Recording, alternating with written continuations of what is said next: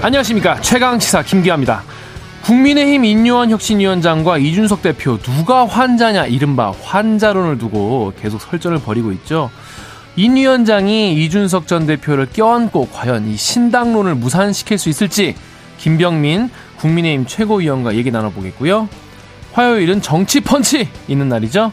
정청래 민주당 최고위원과 답답한 정치 이슈 팍팍 때려보도록 하겠습니다. 김준우 변호사와 함께하는 최강 로스쿨 어, 세월호 승객을 구조하지 못한 해경 지휘부에 최종적으로 무죄 선고한 법원의 판단 분석해 보겠고요. 끝으로 이 탈주 사흘 만에 어, 의정부에서 검거된 김기수 소식도 자세히 전, 전해드리겠습니다. 11월 7일 화요일 최강 시사 출발합니다.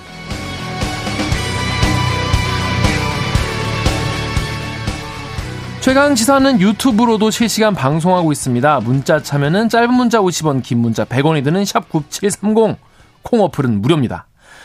KBS 일라디오 유튜브 채널에는 이 정치, 경제, 사회, 문화 등 다양한 명품 콘텐츠가 있으니까요. 구독과 좋아요, 댓글도 많이 부탁드리겠습니다.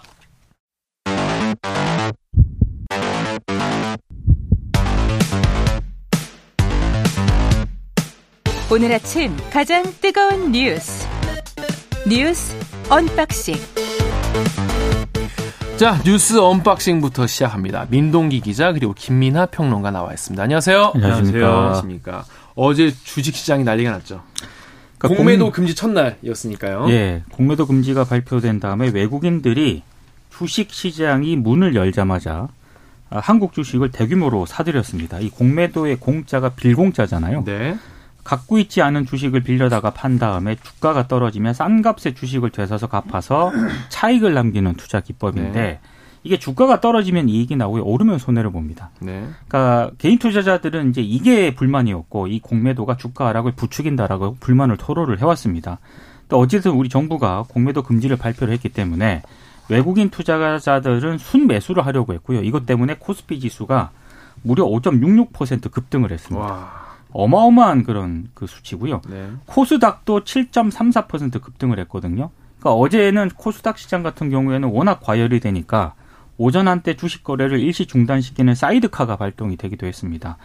이 외국인들의 주식 순매수는 외환 시장에도 영향을 줘, 줬습니다. 네. 외국인들이 달러를 원화로 바꿔서 주식 이 국내 주식을 사다 보니까 원화 가치가 또 급등을 한 거거든요. 그, 그랬겠네요. 그러니까 이게 여러 가지로 이제 영향을 미쳤는데 그럼 이 이런 효과가 계속할 것인가? 계속가면 좋죠. 아, 계속가면 굉장히 좋은데 일단 외신들하고 증시 전문가들은 좀 부정적인 평가를 내리고 있습니다. 뭐라고 합니까? 그러니까 외국인들의 공매도 주식 되사기가 한 1, 2주 정도밖에 안 될 것이다. 아, 그리고 만약에 외국인들의 공매도 되사기가 끝나는 그런 상황이 올 거 아니겠습니까? 이렇게 되면 한국 주식을 사려는 글로벌 수요가 이전보다 더 떨어질 수도 있다. 이런 우려를 하고 있고요. 특히 이제 짐 로저스 굉장히 좀 유명하신 분이죠. 네. 어, 로저스 홀딩스 회장인데 세계, 세계적인 투자자입니다. 한 언론 인터뷰에서 이런 얘기를 했습니다. 한국 정부의 공매도 금지 조치는 실수다, mistake라는 단어를 음. 썼고요. 이런 바보 같은 짓을 계속 하기 때문에 한국은 메이저 금융 국제 금융 중심지가 될 수 없다. 상당히 강도 높게 비판을 했고 블룸버그와 같은 이런 외신들도 왜 한국 정부가 이런 결정을 내렸을까? 내년 4월 총선을 앞두고 어, 개인 투자자들의 불만을 한국 정부가 선거를 앞두고 수용한 것으로 보인다라는 분석 기사를 싣고 있습니다. 근데 어찌됐든 가장 큰 문제는요, 어, 이, 이른바 MSCI 선진 지수 편입에 상당히 부정적으로 작용할 수도 있다라는 그런 전망이 나오고 있는데 우리나라 같은 경우는 2010년쯤부터 이 국제 금융 시장에서 선진국으로 인정받고 또 외국인들의 안정적인 투자를 받기 위해서 이 MSCI 선진국 지수 편입에 굉장히 공을 들여왔거든요. 네. 근데 공매도 이렇게 전면 일시적이긴 합니다만 금지를 하게 되면은 여기에 이제 상당히 좀 부정적인 어떤 영향을 미칠 가능성도 있고 오늘 언론들도 쭉 보니까 제가 중앙일보 사설이 좀 굉장히 좀 강도 높게 비판을 했던데요. 어찌됐든 공매도에는 주가에 거품이 생기는 걸 막고 그리고 주가 조작을 억제하는 순기능이 있는 거 아니겠습니까? 네. 이런 기능을 도외시하고 갑자기 이제 일시적으로 공매도를 금지하는 것은 이건 금융 포퓰리즘의 하나다라고 강도 높게 비판을 하고 있습니다. 그 어제 주식시장 주가가 올랐던 거는 어떻게 보면 당연한 거예요. 그러니까 공매도 물량을 외인들이 청산을 해야 되지 않습니까? 공매도를 전면 금지했기 때문에. 빚 갚아야 되니까. 그렇죠. 그러니까는 이 청산 과정에서 당연히 이제 주식을 다시 사들였고 그게 이른바 전문 용어로 short covering이라고 하는 게 있지 않습니까? 그래서 그 과정에서 이제 주가가 오른 것이고 실제로 이 주가가 올랐던 종목들을 살펴보면은 소위 말하는 공매도 투자자의 그동안의 집중적인 타깃이 됐던 2차 전지주 중심으로 올랐기 때문에 그렇죠. 그래서 단기적으로 이제 이러한 영향이다라고 보는 게 대부분의 언론의 분석입니다. 그래서 이게 공매도를 전면 금 중지시켰기 때문에 당연히 따라오는 이제 어떤 효과인 것이고 이러한 영향이 앞으로도 계속 될 것이냐는 당연히 이제 당연히 공매도 물량 청산하는 과정에서 일어나는 것이기 때문에 그건 아닐 거다라고 보는 게 맞고요. 다만 이제 소위 말하는 개미 투자자들은 여기서 이제 그런 얘기를 하는 거죠. 거봐라 공매도 세력이 이렇게 크고 어떤 그 넓은 어떤 그런 것을 잠식하고 있었던 것이다 막 이렇게 음. 얘기를 하는 건데 이제 그런 뭐 시각도 있을 수 있는 거지만 어쨌든 간에 지금 말씀해 주신 대로 공매도의 순기능 이런 걸 이제 어떤 전문가들은 얘기를 하는 거거든요. 그래서 이제 과연 이게 어떤 우리 경제에 어떤 영향을 미칠지는 지켜봐야 될것 같고 그다음에 어쨌든 이 코스피 지수에 영향을 미친 영향 중에 하나는 미국발 소식도 있어요, 사실.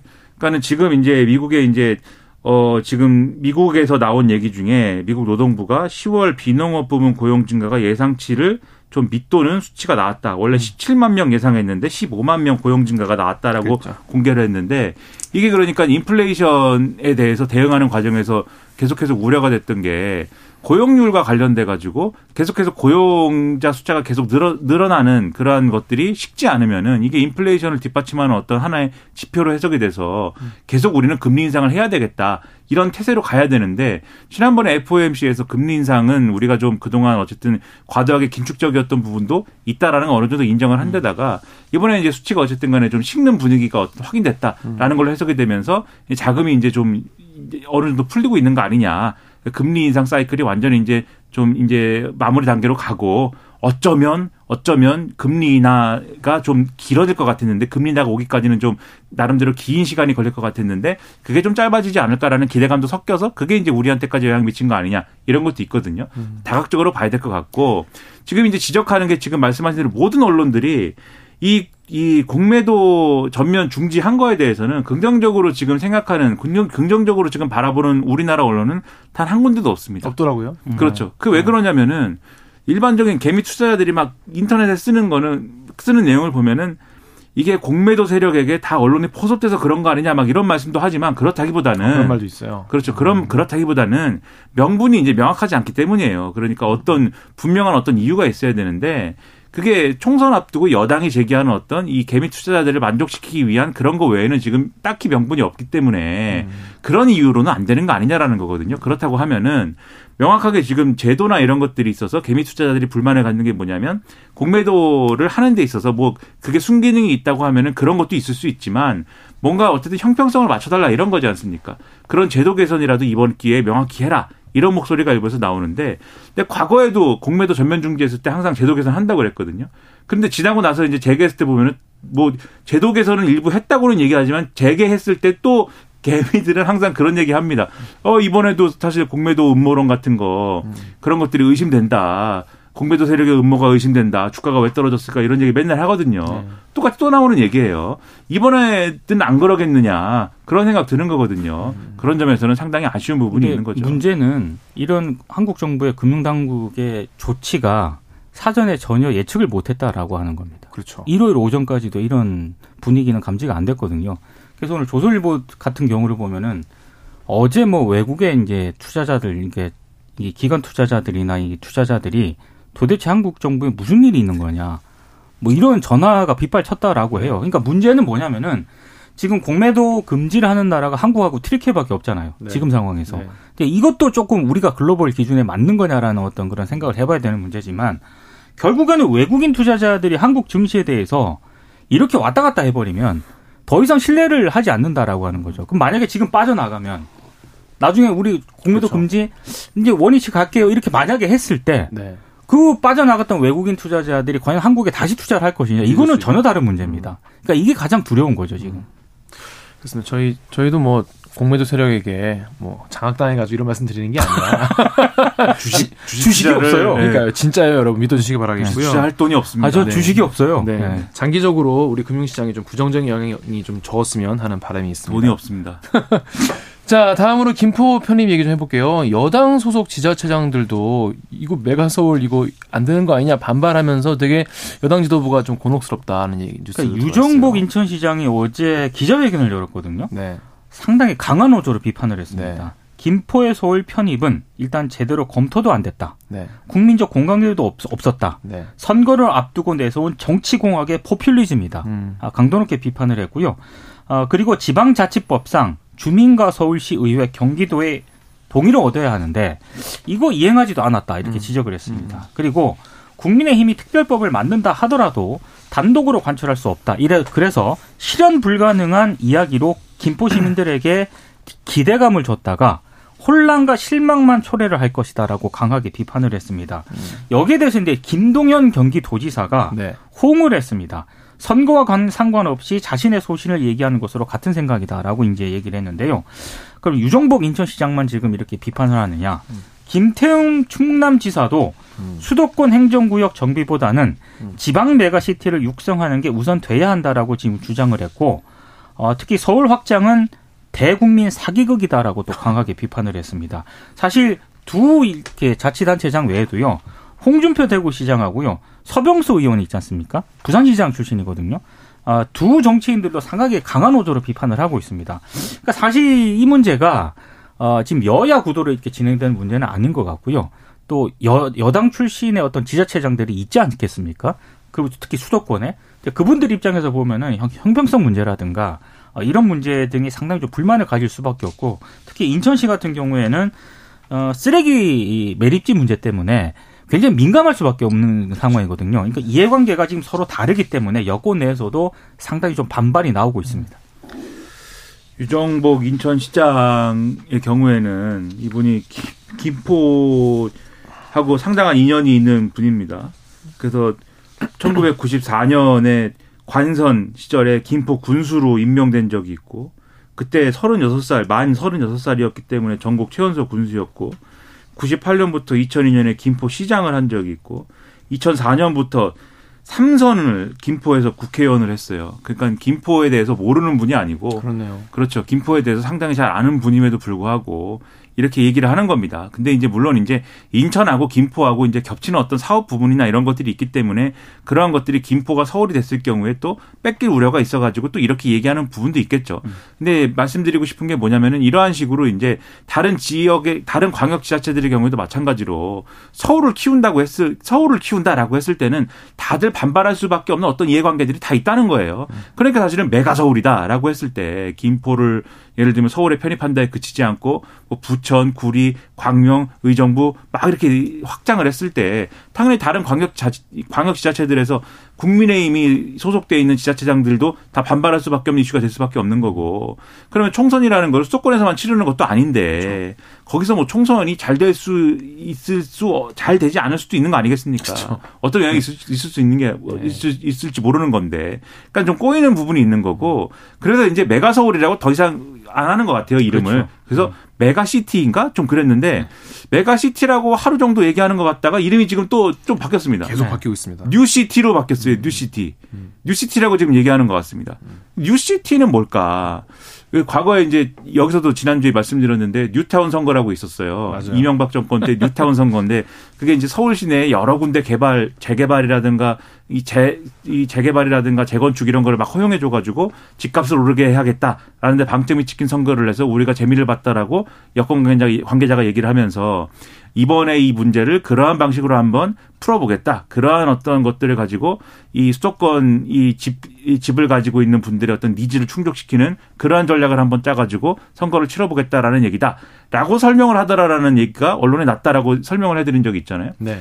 뉴타운, 뉴시티, 어감이 비슷하지 않습니까? 그러니까 이게 느낌이네요. 그렇죠. 지금 그러면은 그런 그런 이제 어 작명이다라고 한다면 느낌이 음. 좀 평론가니까 평론가가 볼 때 그 느낌은 서울을 키운다라든지 서울이 커져야 된다라든지 뭐 이런 거라기보다는 개발을 하고 싶다 그 동네에 그게 이제 뭐 부천이 됐든 구리가 됐든 김포가 됐든 하남이 됐든 뭔가 그 지역에 개발할 것이다라는 어떤 그러한 슬로건을 내걸고 그 지역에서 선거를 하는 것이 핵심인 것 같은 그러한 느낌으로 지금 변화되고 있는 국면이란 말이죠. 그런 것들을 보여주는 게 바로 이런 광역지자체장들의 어떤 반발과 그것에 대응하는 어떤 모습 아니냐. 그래서 지금 뉴시티가 어떻게 되고 있냐면은 이제는 서울만 키우는 게 아닙니다. 광주와 부산을 같이 키우는 3대 권역을 같이 키우는 그러한 어떤 이 프로젝트로 지금 또 변화하고 있어요.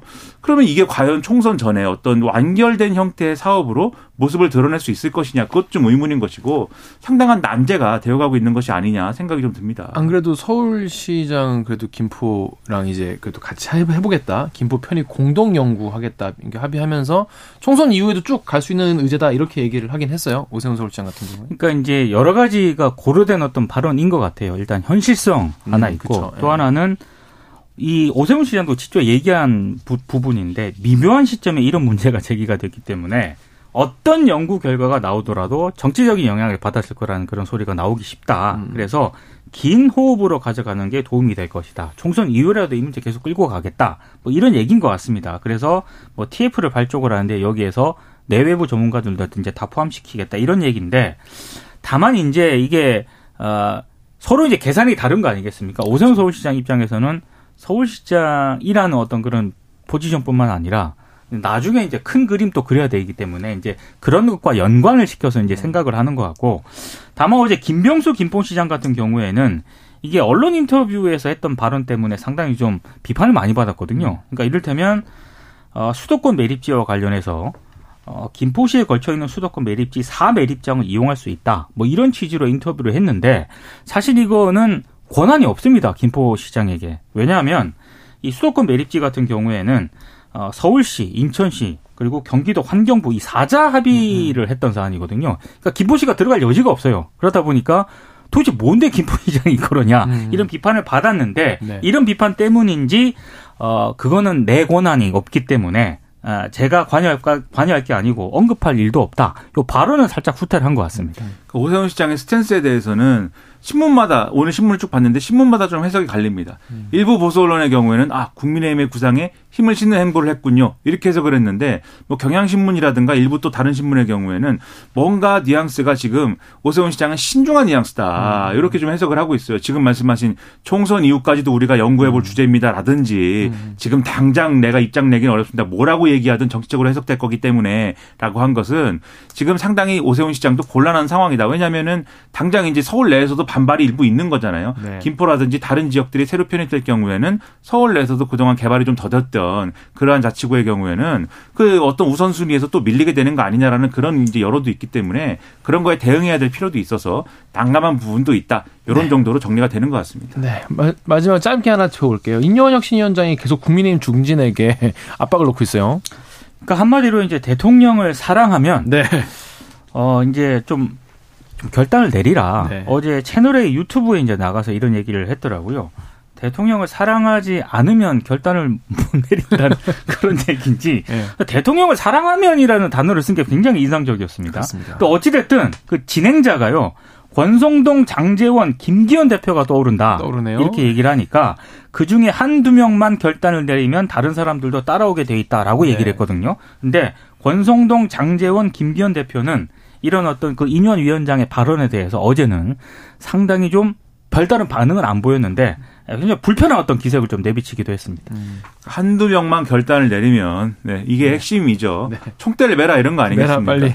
총대를 매면 근데 따라온다라는 보장은 사실 없는 겁니다. 그렇죠. 그 네. 인요한 위원장이 따라오게 돼 있다라고 전망한 것이지 맞아요. 따라와야 한다라고 얘기한 것도 아니지 않습니까? 네, 네. 그 사실 그러면 이제 포커스가 좁혀진 것이죠. 이분들의 이분들 중에 한 명이 결단하면 되는 문제처럼. 네. 근데 그것을 결단하기는 이분 둘, 두 분 다 쉬운 문제는 지금 아닌 그렇죠. 상황이기 때문에 그렇죠. 이게 결국은 이제 대통령을 사랑하지 않는 결론으로 이제 갈 가능성도 이제 커서 상당한 갈등이 예상이 됩니다. 변수는 대통령에 대한 사랑인 것 네. 같습니다. 근데 이제 사랑- 계속 말씀드리지만 이게 혁신의 어떤 핵심이냐가 아니기 때문에 네. 저는 계속 이제 인유한 혁신위원장이 이 문제를 계속 끌고 가는 거에 대해서 상당한 의문이 있는데 어쨌든 대통령 사랑의 문제로 이게 비화되는 거에 대해서는 상당한 좀 유감이 있다라는 생각입니다. 네, 그렇습니다. 자, 민주당도 이제 총선기획단 본격적으로 출범했으니까요. 앞으로 관련 소식도 전해드리도록 하겠습니다. 4127님이 안녕하세요. 최강 시사를 매일 차에서 잘 듣고 있는 고등학교 사회 교사입니다. 인터넷으로 보면 보면은 편식할 수 있는 뉴스를 골고루 깊이 있게 들려주셔서 출근길에 잘 듣고 있습니다. 화이팅! 이라고 해주셨습니다. 감사합니다. 자, 뉴스 언박싱 민동기 기자 그리고 김민하 평론가였습니다. KBS 1라디오 최강시사 듣고 계신 지금 시각은 7시 40분입니다. 오늘 하루 이슈의 중심. 당신의 하루를 책임지는 직격 인터뷰. KBS 최강 시사. 인요한 국민의힘 혁신위원장이 이준석 전 대표에게 계속 지금 구애를 보내고 있죠. 하지만 이준석 전 대표는 굉장히 반응이 좀 냉랭한 상황입니다. 과연 통합이 잘 이루어질 수 있을지 어, 국민의힘 당 지도부 입장 들어보겠습니다. 김병민 최고위원 연결돼 있습니다. 최고님 안녕하세요. 예, 안녕하세요. 반갑습니다. 네, 요즘 많이 바쁘시죠?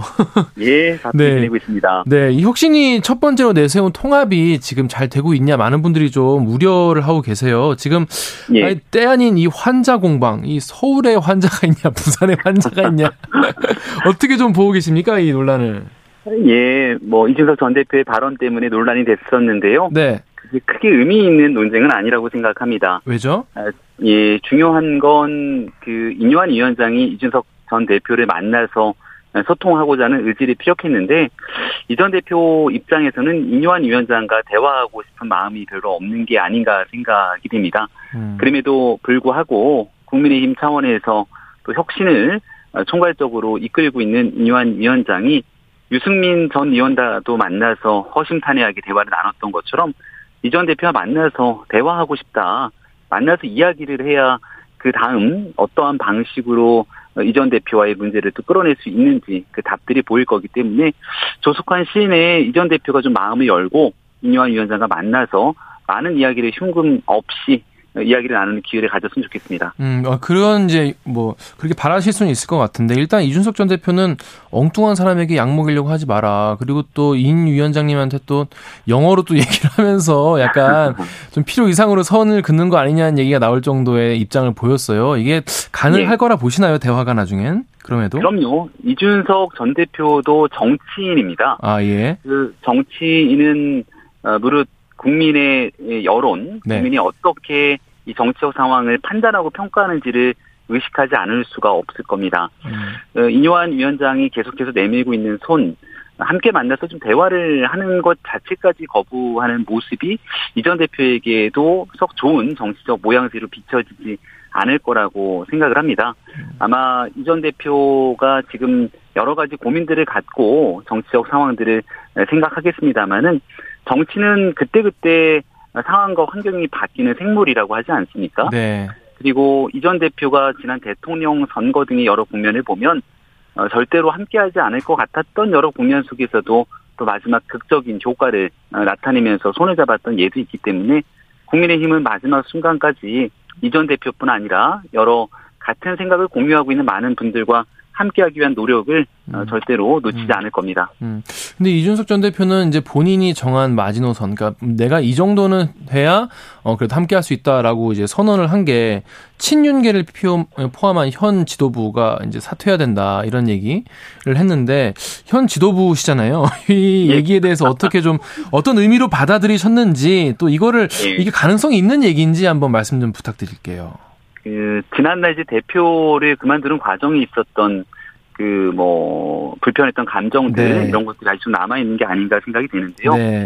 일단 지나갔던 과거를 생각하면서 정치를 하면 풀어낼 수 있는 건 아무것도 없다고 생각합니다. 음. 그래서 지난 인유한 혁신이가 첫 번째 개혁 과제로 혁신 과제로 통합을 꺼내 들었던 것도 누군가를 배제하는 방식으로 정치를 하기 시작하면 사실 우리 스스로의 내적 분열만 가속화될 뿐 총선을 앞두고 총선 승리에 어, 실제 쓸 수 있는 전략이라고 보기 어렵다는 판단이죠. 네. 이전 대표 입장에서 함께 가고자 하는 지향성과 방향점이 뭔지 또 어떤 사람들과는 절대 함께 가고 싶지 않은지 뭐 등에 대한 아, 분명한 어, 이전 대표 입장이 있겠습니다만 아, 그런 방식으로 누군가를 배척하는 식의 정치로 아, 진행될 수 없다는 점, 뭐 이런 점들에 에 대한 고려를 하게 된다면 일단은 이전 대표도 조금 마음을 크게 열고 함께 나가기 위한 아, 또 다른 어, 미래 정치 비전들을 만들어가는 것이 중요하지 않나 생각합니다. 음, 그런 어, 맥락에서 어제 이제 최재성 전 정무수석이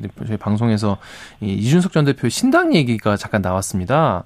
예. 거기서 이제 신당을 창당하기보다는 아무래도 국민의힘에 남지 않겠냐라고 얘기를 하긴 했는데 이른바 윤핵관이라고 불리는 의원분들이 조금 어, 정리가 돼야 되지 않겠냐 이런 얘기도 했는데 요 윤핵관 그 의원분들에 대해서는 어떻게 앞으로 좀 처신을 하시게 되실지에 대해서 어떻게 보십니까?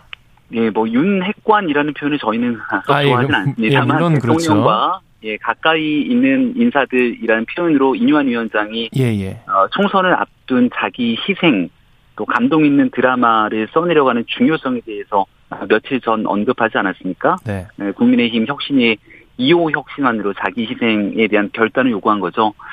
2011년 그러니까 19대 총선을 앞두고 있었던 거의 지금과 비슷한 시기였을 건데 그해 겨울에 이명박 전 대통령의 친형인 이상득 전 부의장이 불출마를 선언합니다. 네. 그리고 나서 홍정우 전 의원 등 초선 의원의 불출마를 비롯해서 어 이른바 불출마 도미노 현상이 나타나듯이 상당히 많은 권력을 갖고 있었던 사람들이 그 자리를 내어놓기 시작했고 네. 새로운 공간들이 열리면서 19대 총선 2012년 총선 승리를 위한 기본적인 발판이 깔리기 시작했던 적이 있습니다. 네. 지금 음, 내년 총선은 사실상 윤석열 정부의 이 남은 임기 성패를 가늠짓는 가장 중요한 분기점일 텐데 윤석열 정부 출범에 가장 큰 공과 애정을 갖고 있는 많은 분들 입장에선 이 정부가 성공할 수 있다면 내가 같이 함께 노력했던 이 많은 역할 속에서 이 정도 희생은 감내할 수 있다. 아, 라고 하는 목소리들이 하나둘씩 나오지 않을까 아, 기대를 이완 위원장이 던진 것이고 또 그렇게 현실화될 가능성이 꽤 있다고 생각합니다. 어. 그렇게 분위기가 다 잡히게 된다면 어, 이전 대표를 비롯한 외곽에서 현 지도부 또 윤 정부를 다소 불편하게 생각되는 분들도 아 뭔가 총선 승리를 위해서 다 같이 단합되고 변화하려고 하는 기본적인 의지가 있구나. 라는 진정성을 판단해 주지 않을까 생각합니다. 어, 최고님, 그러면 지금 당 내에서는 뭔가, 아, 누군가는 그래도 아까 말씀하신 어떤 새로운 공간을 열어주기 위해서 희생할 어떤 그런 각오도 있는 분들이 좀, 어, 속속 좀 나오고 계시다고 보는 거예요? 저는 그럴 가능성이 꽤 높다고 생각을 하는데요. 왜죠? 다만, 오늘이 11월 7일, 그러니까 아직 이 정기국회가 한참인 시기고요. 통상적으로 총선으로 시기가 넘어가려면 정기국회 예산심사가 끝나는 과정부터 12월은 넘어가 줘야 그때부터 본격적인 총선 시기가 좀 빨라지지 않을까 생각을 합니다. 네. 어, 총선이 다가오면 다가올수록 과거에 있었던 사례들을 비교해 봤을 때 총선이 다 끝나고 난 뒤에 약 40% 정도의 인적 쇄신은 자이든 타이든 자연스럽게 이루어져 왔습니다. 네. 그러니까 결국 이번 22대 총선을 앞두는 과정에서도 기존에 있었던 구성원들의 많은 변화들은 어, 과거에 예를 굳이 들지 않더라도 자연스럽게 진행될 텐데 네. 거기에 누군가가 감동 있게 내가 갖고 있는 모든 것들을 내려놓으면서 이 정부에 더 힘을 실어줄 수 있는 모습이 연출되는 건뭐 음, 음. 그렇게 어려운 일은 아니지 않는가 생각합니다. 어, 그렇습니다. 앞으로 어떤 분들이 그런 이른바 희생을, 어, 도맡아 하실지 한번 지켜보면 좋을 것 같고요. 최고위원님께서 최근에 이제, 우리가 기득권을 더 내려놔야 된다 이런 말씀 하셨어요. 이 예. 혁신이 활동을 좀 뒷받침하기 위해서 그러면 구체적으로 지금 뭐 국민의힘 그렇고 전반적인 뭐 국회도 그렇겠지만은 어떤 기득권을 어떻게 내려놓는 것을 앞으로 좀 추진해야 될 거라고 보시는지 여쭤보고 싶네요. 예, 혁신위원회가 지난 2호 혁신안으로 어, 중진 그리고 뭐 대통령과 가까운 의원들 등의 수도권 출마나 불출마 등을 언급했는데요. 네. 일단 우리 당이 지난 강서 보궐선거 참패를 겪고 나서 수도권 중심 정당으로 분연히 변화해야 되는데 그러지 못했다는 자성 어린 고백들을 많이 쏟아냈습니다. 네.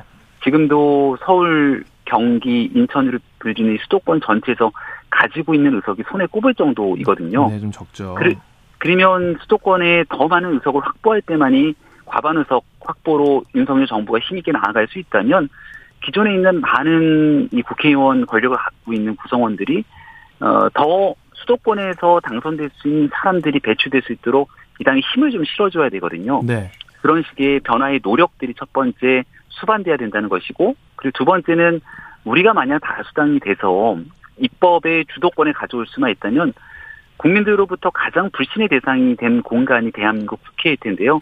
그 그렇죠. 국회의원들이 갖고 있는 무한한 기득권으로 불리우는 일들 음. 이런 것들을 과감하게 내려놓을 수 있도록 혁신안이 제안한 것처럼 공약도 하고 또 만약 당선이 된다면 실제 과반의석 확보로 즉각적인 입법 과제에 나설 수 있도록 하는 노력들이 뒷받침돼야 된다고 생각합니다. 그럼 그런 어 기득권을 내려놓는 그런 구체적인 어떤 것을 어떻게 내려놓겠다 이런 안 같은 것이 총선 전에 나올 예정인가요? 네, 혁신안에서도 국회의원 세비 감소, 또 지금 국회의원이 에, 현재 뭐 민주당도 그렇지만 구속돼 있는 국회의원들이 있습니다. 가장 대표적으로 돈봉투 사건에 연루돼서 얼마 전 구속된 윤관석 의원 같은 경우들이 있죠. 근데 우리 국민의 혈세가 이렇게 구속돼 있는 국회의원들에게도 그대로 매일매일 꼬박꼬박 대비가 지급이 되고 그 국회의원이 현재 구치소에 수감돼 있음에도 불구하고 어마어마한 보좌 이력들의 보좌관들은 현재 국회에서 그대로 가동이 되고 있죠. 대한민국 어떤 국민도 이런 걸 상식적이라고 생각하지는 않을 겁니다. 이런 구체적인 내용들을 하나하나 열거하면 끝이 없을 텐데 네. 이런 일들을 예, 분명히 총선을 앞두고 국민께 더 혁신적인 내용들을 바탕으로 내어놓을 거라고 생각합니다. 네, 알겠습니다. 그인 위원장께서 내일은 또 대구 가셔서 이제 홍준표 시장 만날 예정이지 않습니까? 예. 홍 시장 같은 경우에는 1호 혁신안, 그러니까 대사면안, 이른바 대사면안 징계 취소안에 대해서 굉장히 반발하셨는데 예. 어떻게 좀 마- 만나서 잘 좀 화해하고 얘기를 좀 풀 수 있을까요? 예, 홍준표 시장은 굉장히 유쾌한 정치인 아닙니까? 네. 하고 싶은 말 시원시원하게 내뱉기도 하고 또 때로 사람을 만나서 어 얼마든지 허심탄회하게 이야기할 수 있는 기본적인 준비가 돼 있는 정치인이라고도 생각합니다. 만나서 얘기를 하면 불편했던 음. 내용들을 쏟아내고 음, 또 홍준표 시장이 본인은 이 당의 본류다라고 얘기했던 것처럼 그렇죠. 당에 무한 애정을 갖고 있다면 이 당이 총선 승리하기 위해서 꼭 필요한 음. 본인의 생각들을 또 이야기를 해줄 거라고 보거든요. 음, 음, 음. 얼마 전에 홍준표 시장이 SNS에 글을 올리면서 시스템 공천이란 이런 거다라고 이 컷오프에 대한 비율들을 얘기했는데 네, 50, 15% 말씀하셨죠? 예 각자 지역마다 정당 지지율에 못 미치는 사람들을 음. 객관적인 지표로 걸러냈을 때 모든 구성원들이 납득할 수 있다는 글을 올렸더라고요. 네. 그 홍준표 시장이 갖고 있는 좋은 견해들이 있다면 이뇨한 위원장이 다 경청하고 와서 그런 부분들을 또 받아들여 나가는 게 아, 민주정당의 에, 의미 있는 또 질서 있는 과정이라고 생각합니다. 음, 그렇습니다. 그 이번에 총선기획단 인선에 대해서도 얘기가 나오는데요. 총선기획단 수장이 이제 이른바 친윤으로 불리는 이만희 총장이신데 인선 같은 경우에 다른 분들도 너무 친윤 일색으로 꾸려지는 것 아니냐 이런 우려 같은 것도 나옵니다. 어떻게 보세요? 어, 국민의힘 민주당을 가리지 않고 통상 총선 기획단은 당 사무총장이 실무적인 역할로서의 단장을 맡게 되고 그 다음 당연직의 인사들이 들어갑니다. 뭐 부총장, 여의도 연구원장, 홍보본부장 이런 사람들은 당연히 당에 있는 기본적인 당직 기능들을 해야 되니까요. 네. 그럼 이제 당연직이 아닌 비당연직 인사로 누가 들어오는지가 중요할 텐데요. 여기 이제 젊은 30대, 40대 청년들이 대거 투입이 됐고 음, 음. 또 당에 굉장히 비판적이고 쓴소리를 아끼지 않아온 김재섭 도봉갑 당협위원장 같은 인사도 전면 배치돼서 어, 특히 수도권 선거의 승리 어떤 부분들이 필요한지를 잘 알고 있는 어, 서울 도봉갑 또 어, 남양주에 있는 곽관용 위원장 이런 젊은 인사들이 투입된 것이 수도권 선거 승리를 위해서 음. 중요한 인선 중에 하나였다고 생각합니다. 알겠습니다. 최원님 좀 마지막으로 짧게 그 답변만 부탁드릴게요. 김부호 서울 편입 이슈 있지 않습니까? 이제 여권에서도 지금 의견이 되게 분분한데 유, 유정복 시장도 이제 실험 불가능한 정치쇼라고 비판했는데 이거에 대해서 입장 짧게 한마디만 부탁드리겠습니다. 예, 어제 오세훈 시장과 김포 시장이 만나서 이 공동 연구반을 설치해서 조금 긴 호흡으로 이 내용들을 끌고 가겠다 얘기를 했습니다. 네. 지자체마다 바라보고 있는 입장들이 저마다 다를 수 있다고 생각하는데요.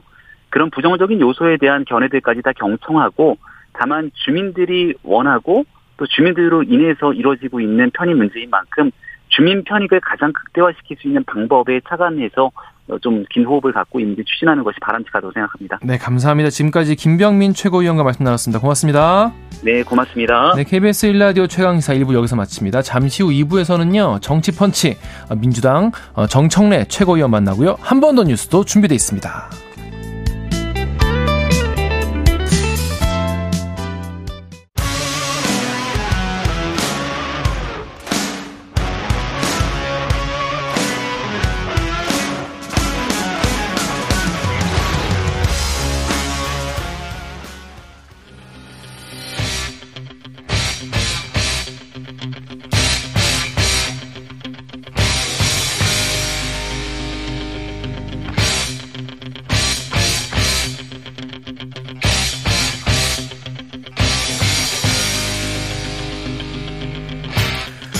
답답한 정치 이슈 팍팍 때려보는 시간입니다. 정치 펀치 정청래 민주당 최고위원 나오셨습니다. 안녕하세요. 네, 안녕하십니까. 안녕하십니까. finish blow. finish finish blow는 그 무슨 뜻입니까? 마지막 펀치. 마지막 펀치 막타 한 방에 보내버리는 정청래 유- 최고위원이십니다. 네. 자 그런데 지금 민주당에서 지금 약간 여유 너무 많은 거 아니냐 이런 이야기가 나와서 네. 논란이에요. 이탄희 의원이 이른바 200석 발언 그리고 이제 내년 총선 출마 예정인 정동영 어, 민주당 상임고문도 이제 수도권 석권하면 200석 못하는 법 없다라고 하면서 너무 마음 놓고 있는 거 아니냐 이런 얘기 나오는데 정 의원님 어떻게 지금 최고위원회에서 어떻게 보고 계십니까 지금?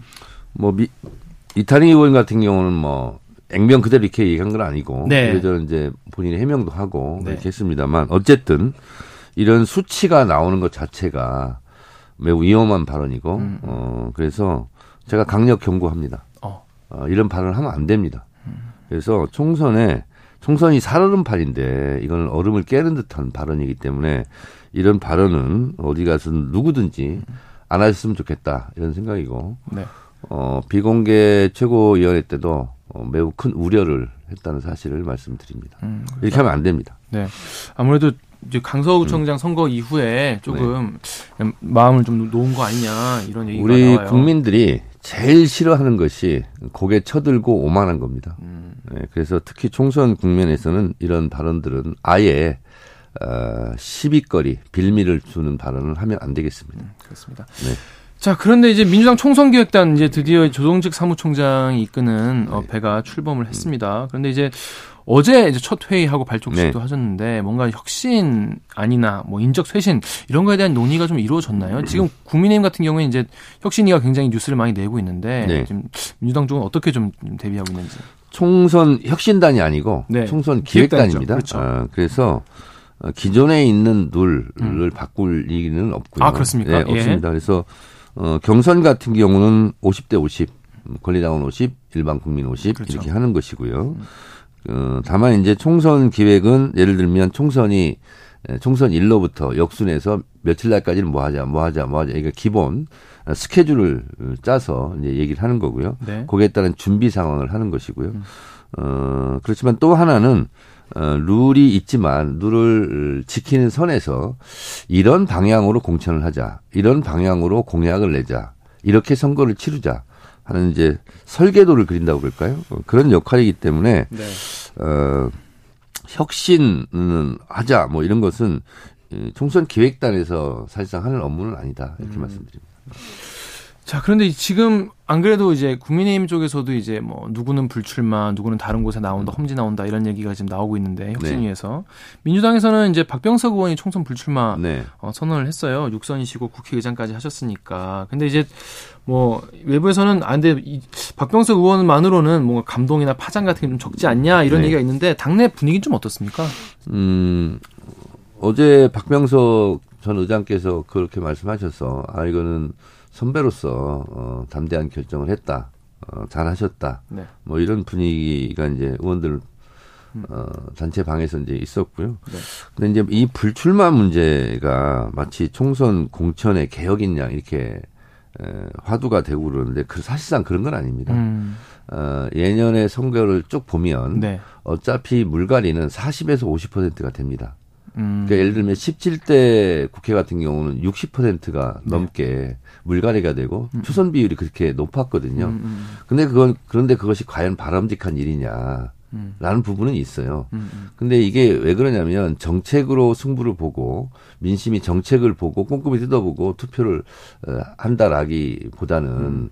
또 당에서 그런 것을 가지고 총선 전략을 짠다기보다는 충격요법, 뭐 누구는 잘랐다더라, 음, 음. 충격이네. 음, 음. 그래서 마치 이것이 뭐 계획인 것처럼 음, 음, 어 당에서도 내미는 것 자체가 이제 잘못된 거죠. 음. 어, 그래서 제가 봤을 때는, 어, 그것보다는 불출마를 하더라도 자발적으로 하는 게 중요하고, 그리고 떠밀려서 하는 것은 뭐 감동도 없어요, 이게. 모양새가. 너 나가라. 그래서 울면서 나가는 게 무슨 감동을 주겠어요. 음. 어, 그래서, 어, 총선이 이렇게 가는 것이 꼭 바람직한 것만은 아니다. 음, 음. 라는 거고요. 어, 각, 각- 각 당이 무슨 컷오프 자르기 경쟁으로 가는 총선은 바람직하지 않다 이렇게 음. 생각을 합니다. 그러니까 인적 쇄선, 인적 쇄신만으로는 국민들에게 뭔가 감동과 이런 걸 줄 수 없다는 말씀이신 네네, 것 같고. 근데 예를 들면 예, 축구를 비교해 보면 네네. 예를 들면 뭐 잘하는 주전 선수들이 네. 너무 오래 뛰지 않았냐. 그렇죠. 근데 잘해요. 예. 근데 오래 뛰었다는 이유만으로 어 너 벤치로 빠져. 그리고 신인을 넣어요. 음. 그래서 경기를 망치면 예를 들면 그래서 어 다선 의원을 무조건 빼는 것이 음. 능사는 아니다 이런 생각이 좀 듭니다. 물론 뭐 축구와 축구는 이제 경기고 경쟁이 이제 중요한 거고 정치는 또 이제 약간 다른 영역이긴 하지만은 네네. 근데 오래 쓰다는 이유만으로 나가라는 건 좀 좀 불합리하지 않냐 네네. 이런 말씀이신데 그렇다면은 이런 건 어떠, 어떠, 어떻습니까? 이제 추, 뭐 출마하지 말라는 건 아니고 네. 중진들이 그러면 좀 이른바 험지에 가서 뭔가 그 주민들에게 새로운 이제 어 비전을 제, 제시를 해 준다거나 네. 아니면 본인 야- 지역구를 좀 양보하면서 어떤 다른 사- 싹을 새싹을 키워 준다거나 이런 중진 험지 출마론 이런 거가 자꾸 나오는 거에 대해서는 어떻게 그것도 보세요? 약간 강제성이 있는 거고요. 좀좀 있죠. 그래서 제가 봤을 때는 그것보다는 그건 좀 네거티브한 거고 네. 좀 긍정적이고 포지티브한 것은 신인들이 에, 등용이 될 수 있는 그런 사실 룸을 만들고 룰을 만들고 하는 것 자체가 중요하지 않을까 음. 우대하고 음. 어 그래서 그런 방향으로 가는 것이 맞겠다는 생각이 듭니다. 근데 중진들이 자리를 내주지 않는데 어떻게 그 새로운 사람들이 잘 이렇게 뭔가 커나갈 수가 있, 어, 그래서 있을까요? 예를 들면 예, 예. 어, 불출마 지역이 생기잖아요. 네, 그럼 네. 대부분 양 당이 다 어, 전략직으로 묶습니다. 네, 네. 전략 공천을 하게 네, 되고 네, 네. 그래서 어, 참 좋은 분인데 음. 경선을 하게 되면 안 되는 권리당원을 확보 못했기 때문에 네. 그런 분들을 있죠. 좀 우선 배려하는 이렇게 가는 것이 좋을 것 같습니다. 음. 근데 이제 김두관 의원이 이제 이재- 이재명 대표를 비롯한 이제 당 지도부 험지 출마해라 이런 말씀도 하셨는데 이재명 대표는 어떻게 좀 운신을 하실지 어떤 영향이 저는 있을지 이것도 그리 바람직한 것 같지는 않아요. 이름을 실명을 콕 찍어서 네. 당신은 여기 가라, 당신은 저기 가라. 무슨 권한으로 그런 말을 네, 합니까? 네, 네. 아, 그래서 그 자체도 저는 음, 바람직하지는 않다 이런 생각이 좀 들어요. 그리고 가더라도 밀려서 가는 거잖아요. 그렇죠. 그래서 이런 방식으로는 음. 어, 저는 아니다 이런 생각이 듭니다. 말씀하신 대로 이름을 콕- 콕- 거의 콕 찍은 것 같이 얘기하는 데가 지금 국민의힘 그 이념 근데 이제 이름이 제일 콕 많이 찍히는 게 정청래입니다. 아 그래요? 왜? 왜냐하면 국민의힘에서 아, 당신은 정청래 지역구를 한번 가봐라. 이게 벌써 몇 번째 됐잖아요. 아, 네. 그렇구나. 근데 저는 뭐 개념치 않습니다. 그것은. 어 그러면 다음 저는 총 그런 걸 환영합니다. 네. 그럼 다음 총선 때 어떻게 하실 생각이세요? 아, 저는 열심히 하는 거죠, 그냥. 그냥 열심히 네. 했습니다. 그런데 지금 보면은 이제 이준석 전 대표가 지금 신당 창당 얘기 계속 하고 있지 않습니까? 신당행 열차는 출발했나요? 음, 부릉부릉 지금 시동은 음, 걸려 있나요? 예. 어 스위치만 남은 것 같습니다. 스위치만 남은 상태다. 네. 근데 이제 방금 전에 이제 김병미 최고랑도 이제 저희가 인터뷰를 나눴는데 국힘에서는 계속 이제 이제 이준석 최고가 이제 아니, 이준석 전 대표가 들어오기를 음. 계속 바라는 그런 분위기예요.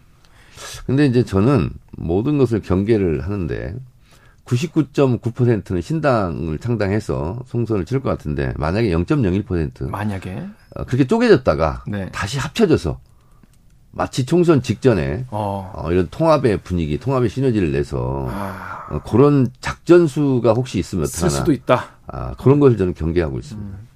근데 근데- 지금 상황으로는 음, 음. 어, 분당은 피할 수가 없는 어. 상황인 것 같습니다.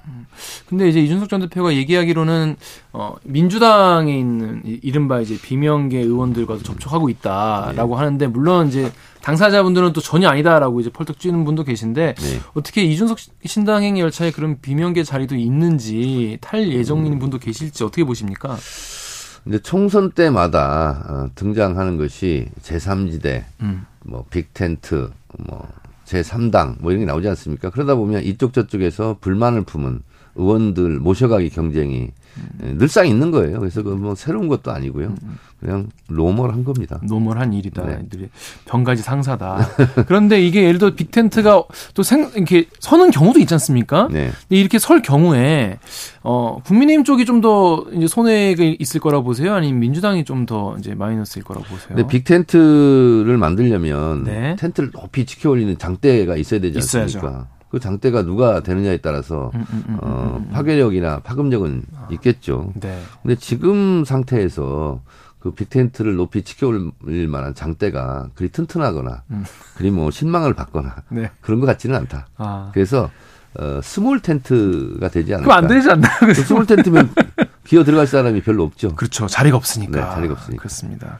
근데 이제 그 이른바 신당 얘기하고 있는 이준석 전 대표가 이제 부산에서 토크 콘서트 하고 있었는데 네. 이제 인요한 이제 혁신위원장이 찾아갔단 말이에요. 네. 근데 이제 사실 문전박대 당한 셈이잖아요. 그리고 영어로 이렇게 얘기를 하면서 이거 너무 무례한 거 아니냐 이런 논란까지 나왔는데 이제 이거 이 상황에 대해서 좀 보시면서 좀 어떤 인상을 받으셨는지. 저는 이준석 대표가 영어도 잘하네. 아, 저- 일단 그런 생각이 들었어요. 잘하겠죠. 예, 그리고 아, 저렇게 에, 문전박대하는 방식도 다양하구나. 어, 심, 예, 예, 이런 생각이 들었는데 신기했습니다. 외국에 있는 어떤 교수가 어제 칼럼을 하나 썼는데 그 칼럼에 공감이 되더라고요.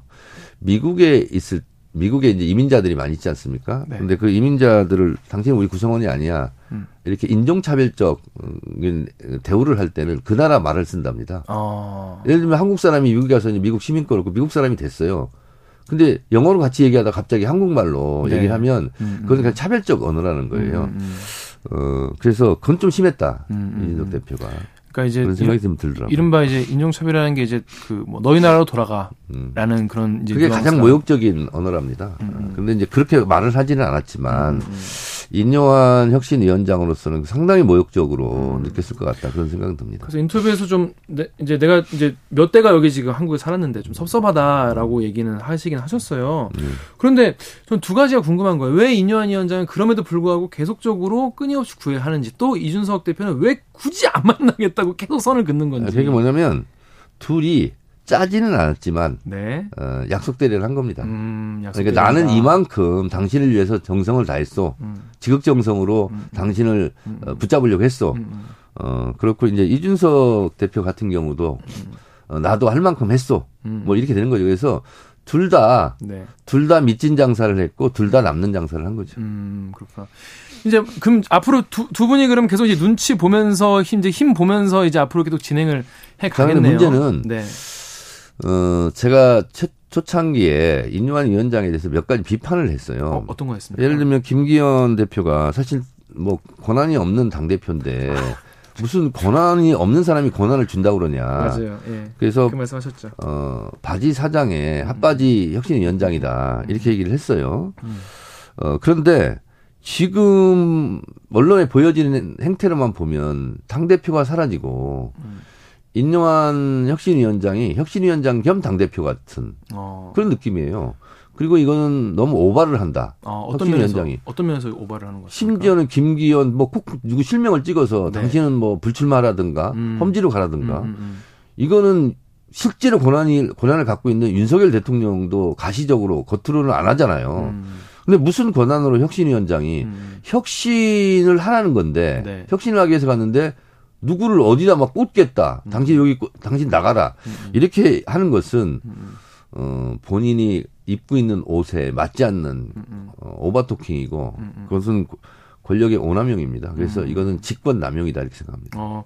그런데 그래서 그런지 이제 그 당사자를 찍힌 의원분들은 음. 철저히 무대응으로 지금 일관하고 있, 어요 그러니까 그 자체가 혁신 논쟁이 벌어지고 혁신 경쟁이 벌어져야 되는데 혁신위원장이 와가지고 마치 공천의 저승사자처럼 그렇게 구는 것 자체가 상당히 불쾌한 일일 것 같아요. 그러니까 영남 의원들이 막 모여가지고 영남 피바다 얘기하고 막 그러지 않습니까? 네. 피가 흥건할 것 같습니다. 어. 그러면 이른바 영남이 그렇게 피바다가 돼서 정말 다 다는 아니겠죠. 많이 사라지면 그 자리에 빈 자리에 누가 들어갈 것인가. 그러니까 이준석 대표가 속으로 웃고 있을 것 같아요. 음, 어, 영남에서 잘린 사람들 내가 다 흡수하겠다. 그럴 수도 있겠네요. 네네.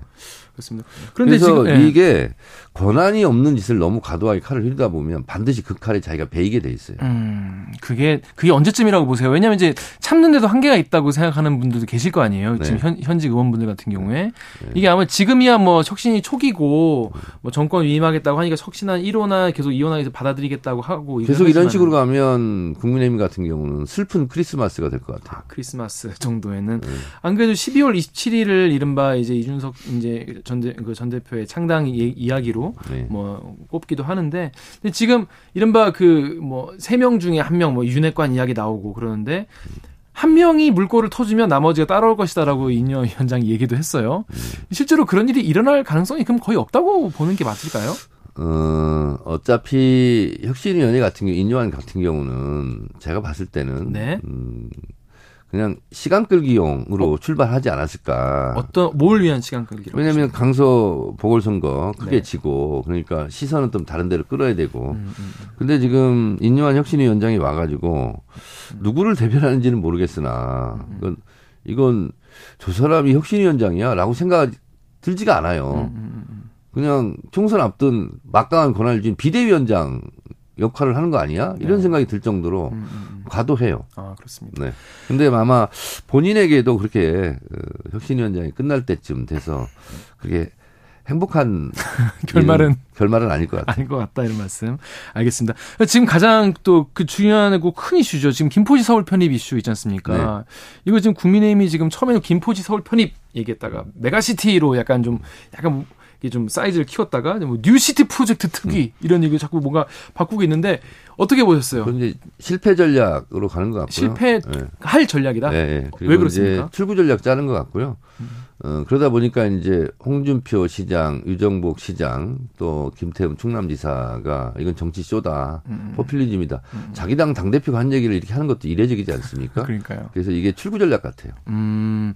근데 지금 자중, 자기들끼리 지금 자중질환, 네네네. 호떡집에 불난 것처럼 지금 난리가 났는데 이러다가 슬그머니 음. 사라지지 않을까. 하지만 그 국민적 관심사는 굉장히 또 몰리고 있어요. 이게 왜냐하면 수도권에 마- 워낙 많은 걸 분들이 보고. 진퇴양난이라고 해요. 진퇴양난. 구성에 빠졌어요 지금. 음, 음, 음. 하지만 이게 뭔가 희망 고문이 될 수도 있잖아요. 총선 때까지 계속 희망 고문을 하면서 사람들에게 어 그렇다면 이렇게 찍으면 어떻게 될지 몰라요. 근데 이제 이것이 아직 안 알려진 것이 네. 만약에 김포시에서 서울시 김포구로 되면 자체 예산이 상당히 줄어든답니다. 아, 그래서 따지고 보면 별로 이렇게 이익이 안 되는 이런 상황이고 또 김포시 같은 경우 지도 한번 보셨어요? 봤죠. 이렇게 되죠. 손잡이가 손잡이가 많이 떨어져 있잖아요. 그렇죠. 많이 떨어져 있잖아요. 도대체 이런 시가 어딨냐. 음. 그래서 이거는 보통 잘못된 만남 이렇게 얘기를 하는데 네. 잘못된 시작 같아요. 잘못된 시작이고 실패할 전략인데 궁금한 거는 왜 그러면 민주당이 이거를 강력하게 이건 이건 아니다라고 딱 당론으로 이렇게 정리하지 않는지 이거 궁금해하는 분도 많이 계시던데요. 그거 왜 궁금하겠어요? 어차피 자기들끼리 난리가 날 거니까. 음, 아 가만히 그냥 있어도 아니 이거 이런 거 같은 경우는 어차피 국민의힘에서 네. 반대 목소리가 분출을 하지 않겠어요. 네, 네. 그래서 이건 뭐한 2, 3일 지켜보면 답이 나와 있는 거다. 이렇게 음. 생각을 했죠. 아 그럼 이 이슈가 그럼 엄청 길게 가지 않을 거라고 보시는 네, 분이. 맞나 봐요. 네, 네. 음. 근데 지금 김포 서- 서울 편입 이슈도 그렇지만은 이제 공매도 전면 금지 같은 경우에도 네. 이 뭔가 이것도 뭔가 포퓰리즘 아니냐 이런 어뭐 문자도 뭐뭐 나오기도 했지만 어떻게 네. 보였어요 이번 공매도 금지 정책은 예를 들면 네. 예를 들면 빈대가 많다. 빈대 많아요. 그러면 네. 이제 빈대를 막 잡아내야 되지 않습니까? 잡아야죠. 근데 그냥 집을 다 그냥 없애버리는 그러면 안 되죠. 그런 거 안 되지 않습니까? 그래서 공매도 같은 경우는 분명히 긍정적인 효과가 있고 선진화된 자본시장의 시스템이지 않습니까?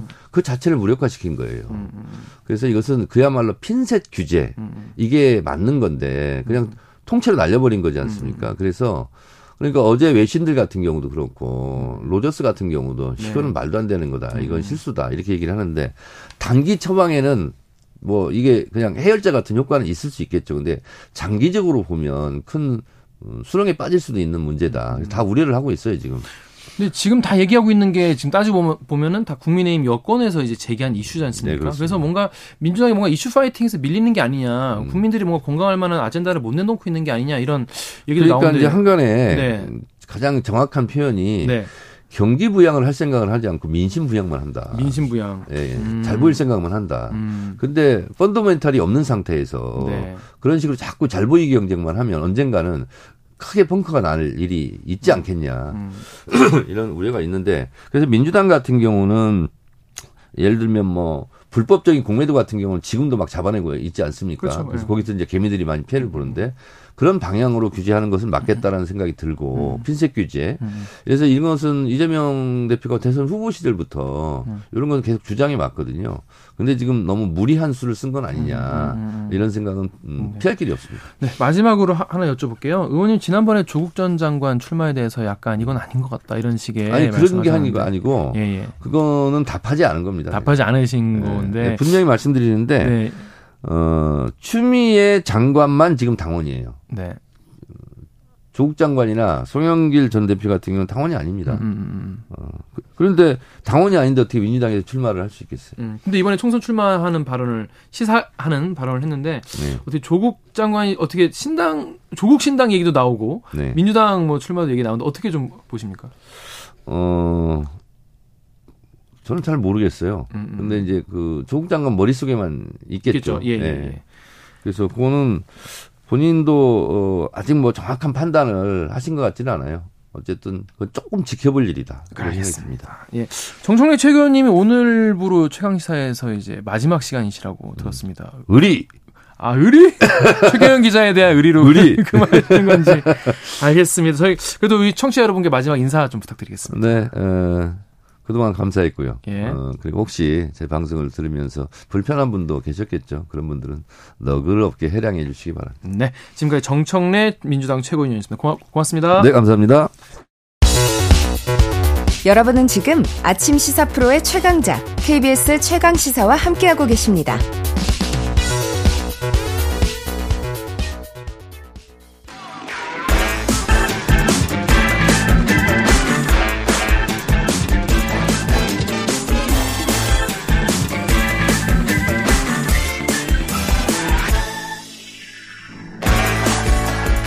한 번 더 뉴스 시간입니다. 오늘은 한국경제신문 최영찬 기자와 함께합니다. 안녕하세요. 네, 안녕하세요. 안녕하십니까. 자, 첫 번째 소- 소식 뭡니까?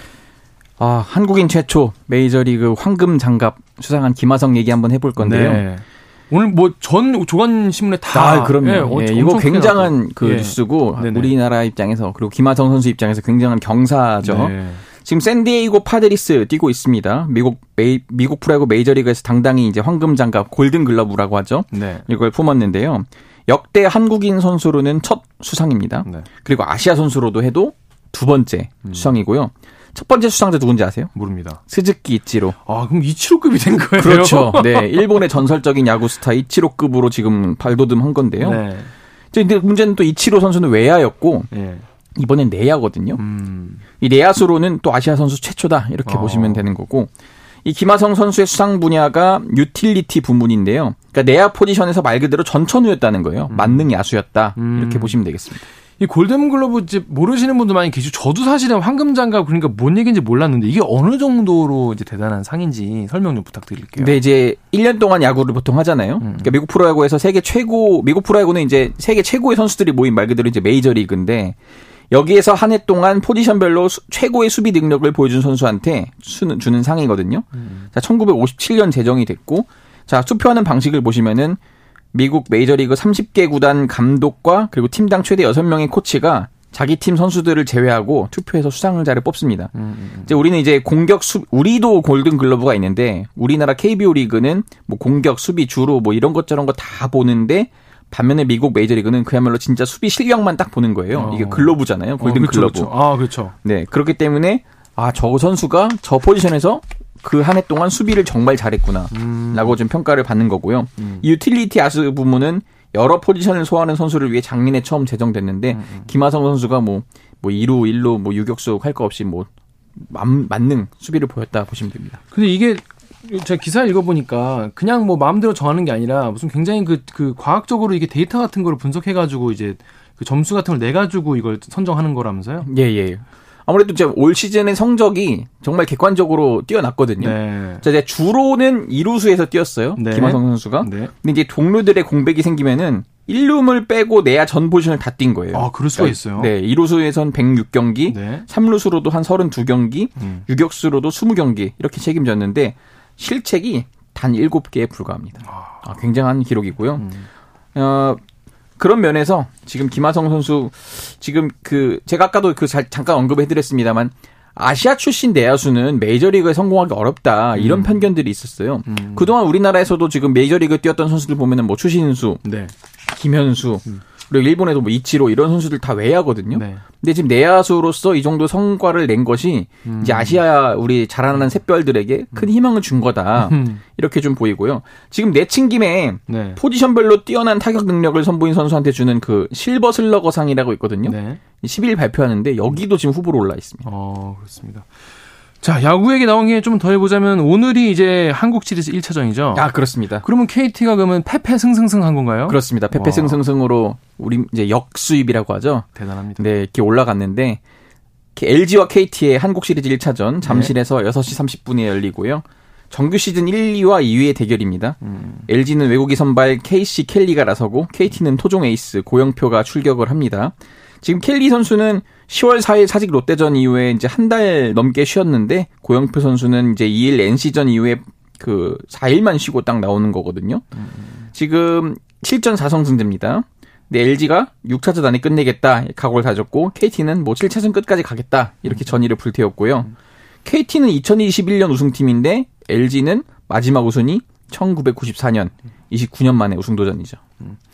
자, 그렇습니다. 요즘에 그리고 빈대, 때 아닌 빈대 뉴스가 많이 나와가지고, 한, 네. 한 달, 두 달 정도 됐나요? 빈대 뉴스 나온 지가. 근데 지금 빈대가 지금 전국적으로 지금 빈대와의 전쟁에 들어갔다고 하는 게 이게 얼마나 심각한 상황인지. 지금 그러니까 빈대 한 벌레입니다. 네. 참 많이 생각보다 우리가 일상 속에서 많이 쓰는데 너뭐 빈대 같은 뭐 녀석 뭐 이런 식으로. 하는데 사실 벌레고요. 예. 1970년대 이후 우리나라에선 자취를 감췄어요. 음. 근데 이제 지난 10년간 그래서 한번 봤더니 10년간 질병관리청에 접수된 그 건수가 9건. 음. 근데 지난달부터 어제까지 국민신문고를 통해서 접수된 그 질병관리청에 접수된 의심 신고가 11건인 거예요. 아, 엄청 늘어. 예, 10년치보다 최근 한달 훨씬 네. 많은 거고 또 정부 민원 안내 전화인 국민콜 110이라고 있습니다. 여기에도 지금 서울 지역 빈대 의심 신고 5건. 근데 또 질병청 신고 외에 사설 방역 업체들이 있거든요. 네. 이런 데에 주로 신고된 건수가 훨씬 많다는 거예요. 음. 이것 때문에 지금 정부가 전국 단위 빈대 현황판 이걸 만들어서 지금 접수된 신고 한번 전국적으로 조사를 해보겠다 음. 이렇게 지금 나서고 나서고 있습니다. 근데 이제 옛날엔 빈대들이 그렇게 뭐 살충제 뿌리면 다 죽고 사라졌는데 요즘 빈대는 뭐 좀 다릅니까? 요즘 빈대가 약간 다른데요. 일단 생김새가 다르고요. 그 지금 출몰하고 있는 빈대들 이제 사설 방역 업체에 따르면은 배드버그 그 이제 반날개 빈대 이렇게 말을 하는데요. 다른 종인 거예요. 그건. 네. 어. 이제 열대 지방에 서식하는 빈대라고 합니다. 네. 근데 이제 코로나19 팬데믹 끝난 다음에 외국인 관광객이라든지 또 이제 해외여행을 다녀온 우리나라 국민들이라든지 음. 굉장히 늘어나고 있잖아요. 이것 때문에 외산 빈대가 아. 지금 국내에 많이 유입이 되고 있다. 아, 당국은 이렇게 보고 있습니다. 무섭습니다.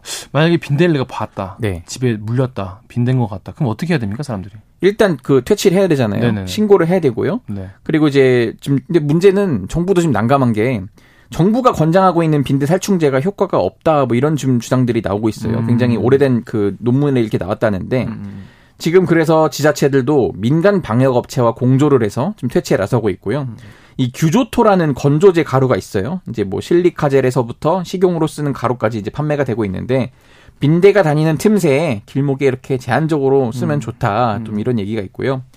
빈대에 물렸을 때는 근데 참고로 빈대가 이제 감염병을 매게 하는 곤충은 다행히 아닙니다. 네, 물리기만. 근데 이제 네, 목에 물린 것보다 훨씬 심한 가려움 이게 문제인데 음. 피마, 피부 감염증, 뭐 고열, 빈혈 등 일으킬 수 있는 데다 박멸도 쉽지 않거든요. 네. 근데 가려움증이 심하면은 항히스티민제를 이제 복용하고 네. 그리고 피부에는 약한 스테로이드 연고 이걸 좀 발라주면 도움이 되고요. 긁지 않게끔 일단 우선 퇴치가 가장 중요하다고 합니다. 그렇습니다. 자, 블렌더장님께서 여행자들 타고 대도시들이 지금 다 먼저 날린 것 같다 말씀해 주셨습니다. 자, 한 번 더 뉴스 지금까지 최영찬 기자였습니다. 고맙습니다. 감사합니다. 네. KBS 라디오 최강기사 2부 여기까지 하고요. 3부에는 김준우 변호사와 함께하는 최강 로스쿨 준비되어 있습니다.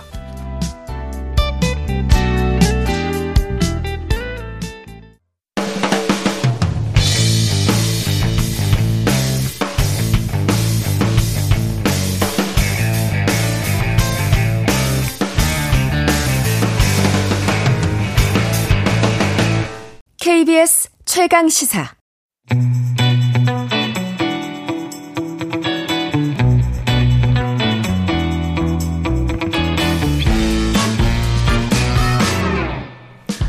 정치 시사 이슈의 법적 쟁점을 시원하게 파헤쳐보는 시간 최강 로 스쿨 오늘은 어, 김준우 변호사와 함께합니다. 안녕하세요. 안녕하세요. 안녕하십니까? 네. 오늘 살펴볼 이슈는 어떤 거죠? 네, 세월호 참사 관련해서 최근에 해경 지휘부에 대해서 대법원에서 최종적으로 지난주에 무죄 판결이 나왔는데요. 네. 이것 좀 소개시켜 드리려고 나왔습니다. 많은 분들께서 이제 기억하고 있는 참사이기도 하지만 과연 책임자들이 어떻게 처벌되었는지는 사실 잊고 있었던 분들이 많이 계실 것 같아요. 그런데 최종 무죄 판결이 났다는 거죠. 네, 이게 정확히 말씀드리면 이제 2014년에 이제 세월호 참사가 있었는데 네. 그 당시에 해경 지휘부가 이제 기소되지는 않았습니다. 네. 그래서 많은 이제 그 감론을박 그다음 유가족들의 염원 이런 게 있어서 2019년에 이제 검찰 특수단이 별도로 출범을 했었고요. 네. 그래서 그 당시에 이제 이 해경 지휘부만 한해서 얘기하면 11명 정도가 기소가 됐었는데 최근에 대법원에서 이제 9명에 대해서는 이제 무죄가 났고요. 두 명도 핵심적인 그 범죄 기소 사실인 업무상 과실치상이나 치사가 아니라 허위 공문서 작성, 뭐 직권남용 정도로 어, 집행유예를 받는 것으로 이제 최종적으로 결론이 났습니다. 그러니까 뭐야 세월호 사- 참사 특별 수사단이 지금까지 이제 수사를 해오고 기소까지 해온 거 아니겠습니까? 네. 그런데 일단 검찰은 당시 해경 지휘부가 구체적으로 어떤 점에서 과실이 있었다고 다시 보게 된 겁니까? 그러니까 결국은 그 당시에 이제 구조 신고를 받고 이제 연락을 했는데 네. 그 당시에 정확하게 선내 상황을 파악하고 그 다음에 선체에 진입을 하고 그 다음에 퇴선을 유도하는 행위를 했으면 해경이 예 네. 그렇게 많은 사상자가 나오진 않았을 것이다. 네. 뭐 예를 들면 어 다 모든 분들을 살릴 수는 없었다 하더라도 음, 줄일 수 있었을 예. 줄일 수 있었을 것이고 거기에 관해서 어, 경찰의 책임이 있는 거 아니냐, 음. 해경의 책임이 있는 거 아니냐 이렇게 좀 본 거죠. 근데 이제 그 기소 범위는 다그 당시 해- 해양경찰청 청장부터 시작해서 차장부터 해서 쭉 내려가서 이제 뭐 목포 서장까지 음. 이렇게 한 건데 사실은 뭐 요기에 관해서 어 본인들은 적극적으로 뭐 잘 몰랐다 뭐 이렇게 이제 대답을 하면서 하여튼 유가족 분들의 많은 분을 샀는데 네. 결과적으로 이제 무죄가 나서 유가족 분들이나 이제 세월호 참사와 관련돼서 재난안전 관련 사회운동을 하신 분들에게는 좀 가슴에 대못을 받게 된 게 아닌가 싶습니다.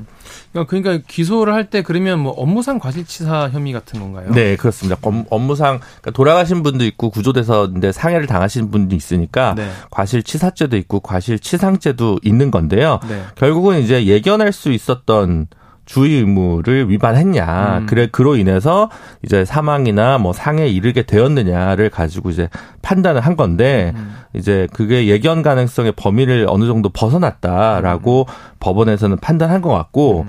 근데 거기에 관해서 물론 이제 감론을박은 있을 수 있습니다. 그리고 대법원의 판단도 좀 존중돼야 될 부, 부분이 있는데 음. 결국은 그와 관련해서는 그 어떤 그 사실관계의 문제, 음. 그러니까 그 시각에 그렇게 투입되었으면 어느 정도 가능했겠느냐라던가 왜 그때 더 열심히 잘하지 못했느냐라고 하는 부분인데 어떻게 보면 그럴까요? 무능하면 어 아픈 어떤 결과는 나오지만 본인들은 형사 무죄가 되는 이런 공교로운 상황이랄까요? 이번 판례가 지시하는 바는 그런 부분이 좀 있다고 생각합니다. 이게 일각에서는 어, 초동 수사가 너무 미흡해서 뭔가 기소할 수 있는 어떤 증거 자료 같은 거 확보하기가 좀 힘들었다 이런 얘기도 나오던데 어, 이게 초동 처음에 뭔가 기소 같은 초, 초반이 뭔가 좀 잘못된 부분이 많이 있다 이런 얘기 있던데 어떻게 보시나요? 그쵸. 초반에 이제 그 관련해서는 뭐 유가족 분들이나 뭐 사회운동 단체나 뭐 진실의 힘 같은 그런 과거사 관련 정리한 기록들을 보면 어, 분명히 이제 해경에서 저- 적극적으로 혹은 어, 조직적으로 뭔가 관련된 증거를 은폐하려고 했던 시도들이 있는 건 분명해 보여서 뭐 통화 시간이라든지 이런 부분들이 있기 때문에 거기에서 처음에 사실관계 파악이 좀 어려웠던 부분도 있고요.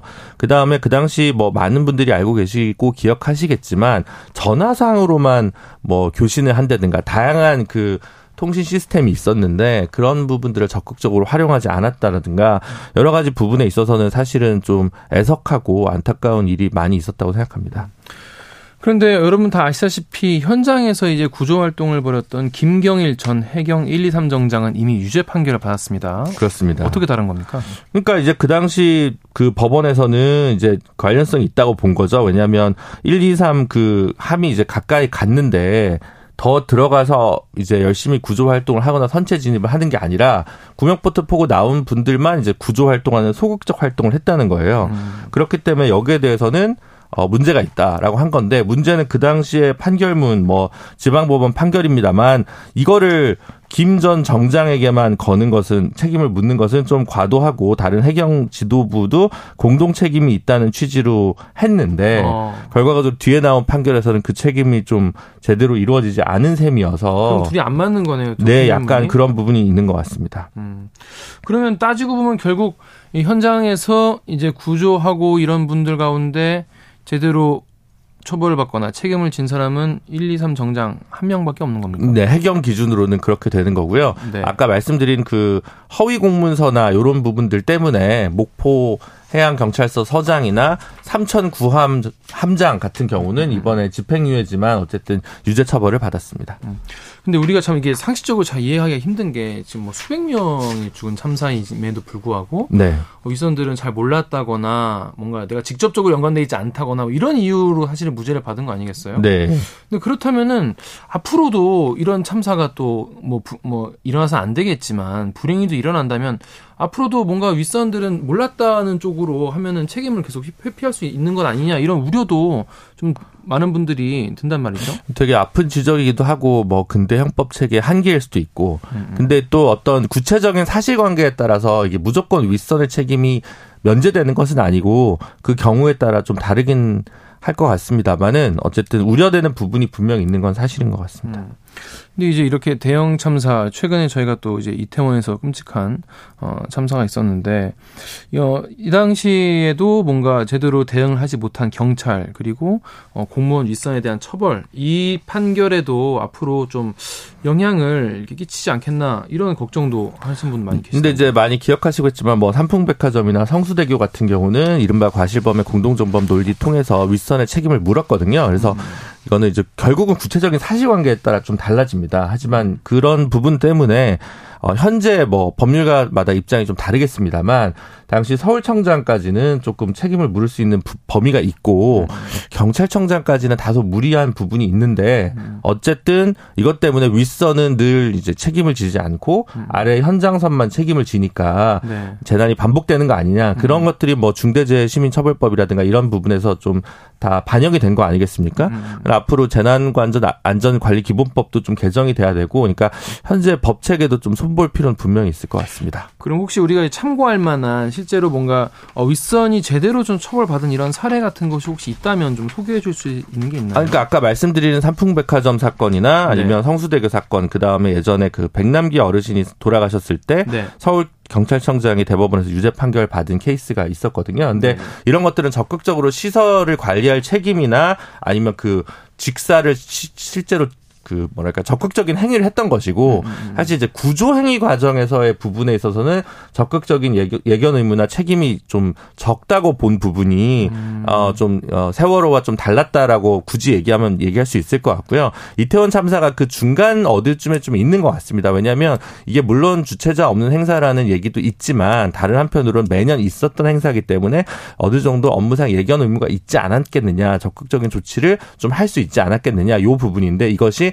형사 책임까지 갈 문제냐 아니면 어, 내부 징계, 행정적 징계로 마무리될 문제냐라는 부분이 좀 갈리는데 아마 이제 유가족 분들이나 이런 분들이 해석해야 하는 건 근데 어, 저- 전보 조치조차 되지 않고 있으니까 그것이 과연 도리에 맞느냐라는 비판이 있는 것 같습니다.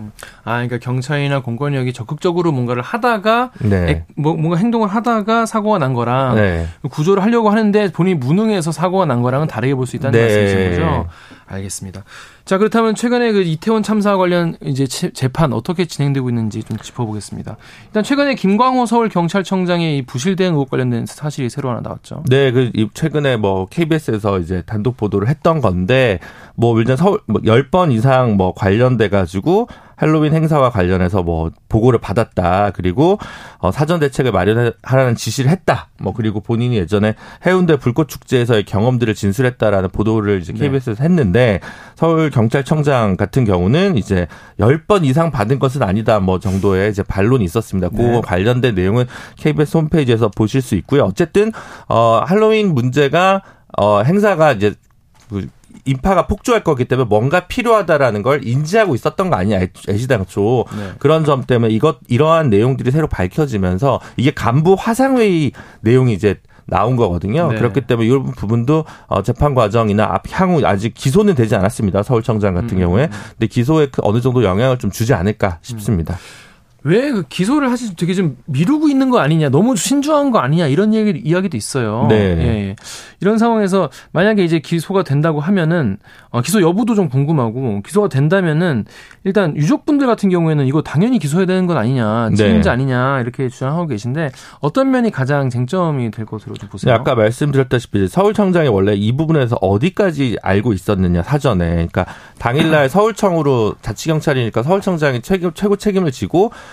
그 관련된 이제 간부가 원래 그 당직을 서가지고 이걸 체크를 해야 되잖아요. 근데 네. 이제 그러면 최고 과- 관련된 책임자는 서울청장이니까 어느 정도의 책임은 지는 것이 저는 마땅하다고 보는데 문제는 이 사안이 어느 정도 계속 보고가 올라오고 사전에 인지되어 있었느냐에 따라서 좀 달라질 것 같은데 이 부분은 어 글쎄 저는 아까 말씀드렸다시피 뭐 경찰청 윤희근 경찰청장까지 기소하는 것은 다로 법리적으로 무리라 하더라도 서울청장에 대한 기소까지 계속 검찰에서 쥐고 있는 부분은 사실 저로서는 참 이해가 되지 않습니다. 음.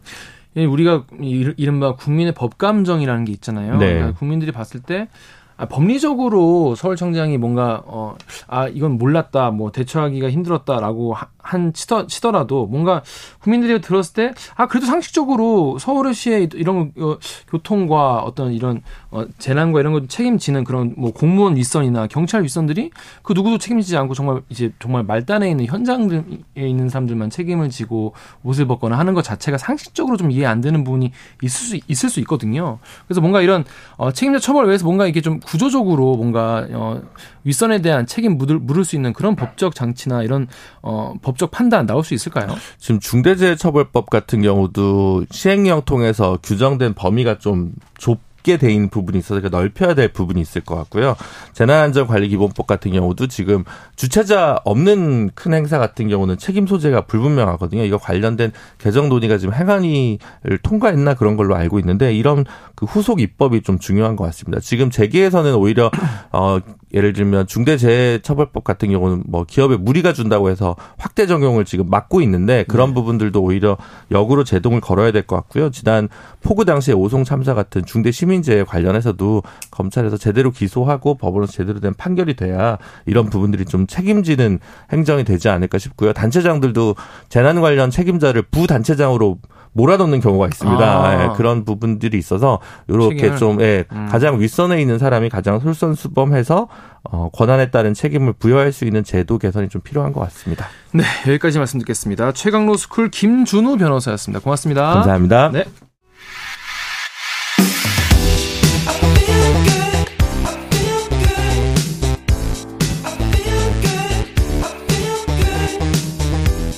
아침을 여는 기분 좋은 습관. KBS 최강 시사. 특수강도 혐의로 서울 구치소에 수감됐다가 병원 치료를 받던 중 도주한 김길수. 아, 도주 사흘째인 어제 의정부에서 검거됐습니다. 프로파일러이신 이 배상훈 전 우석대 경찰학과 교수와 자세한 사항 짚어보겠습니다. 전화 연결돼 있습니다. 안녕하세요. 안녕하세요. 안녕하세요, 선생님. 그 김길수가 도주 사흘 만에 잡혔습니다. 이 검거 경위에 대해서 한번 좀 짚어보죠. 이게 예. 4일날 어, 아침 6시 20분쯤에 도주를 했고 잡힌 거는 어제 6시 6일 날 저녁 9시 반쯤에 잡힌 것 같습니다. 의정부시 가능동에 있는 어, 공중전화 부스 근처라고 합니다. 어, 추적하게 된 계기는 초기에 에, 이또 6시 20분에 도주한 후에 전화를 걸었던 뭐 연인인지 지인인지 하는 여성한테 도움을 받은 후에 다시 그 여성의 전화로 공중전화로 전화를 해서 위치 추적을 해서 그 근처에서 잡은 것 같습니다. 음, 도주한 지 사흘 만에 잡지 않았습니까? 이 검거가 조금 이렇게 늦어진 것 아니냐 이런 시민들이 불안한 마- 목소리도 많이 나오는데 시간이 좀 걸린 이유는 뭐라고 보시는지요? 여기서 이제 시스템의 문제가 좀 존재합니다. 네. 어, 행, 형 집행법 상에 어, 72시간까지는 교도관들이 추적하는 권한이 있고요. 문제는 근데 그 추적하는 권한이 있지만은 능력이 있는 건 다른 문제입니다. 말하자면 경찰은 뭐 통신영장이라든가 아니면 추적이라든가 이런 거에 전문성이 그래도 있지만은 네. 교도관들은 말 그대로 교도소 내에서 수용자를 관리하는 사람들이지 이런 사법권, 추적권 같은 어떤 것이 전문화된 사람이 아니거든요. 이게 좀 애매한 부분인 겁니다.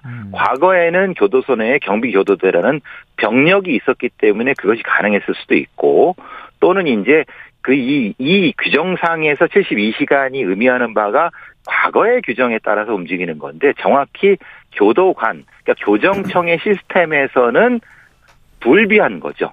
불비한 것을 교모에게 파묻 파고들었다고 할지 아무래도 음. 그 중간 지대에서 김길수가 존재하는 것 같습니다. 음, 이, 이 수사를 하는데 김길수가 방금 말씀하신 대로 의도한 건지 아닌지 모르겠지만 이 신용카드와 휴대전화도 안 쓰면서 수도권을 계속 종횡무진 하나- 하지 않았습니까? 그래서 예. 교정당국에서만 3,400명의 직원이 동원됐다고 하는데 경기 남부청, 북부청, 서울청, 기동대까지 출동해도 이렇게 늦게 잡을 정도로 힘들었는데 어떤 면이 이렇게 수사를 좀 힘들게 만들었을 거라 보시나요?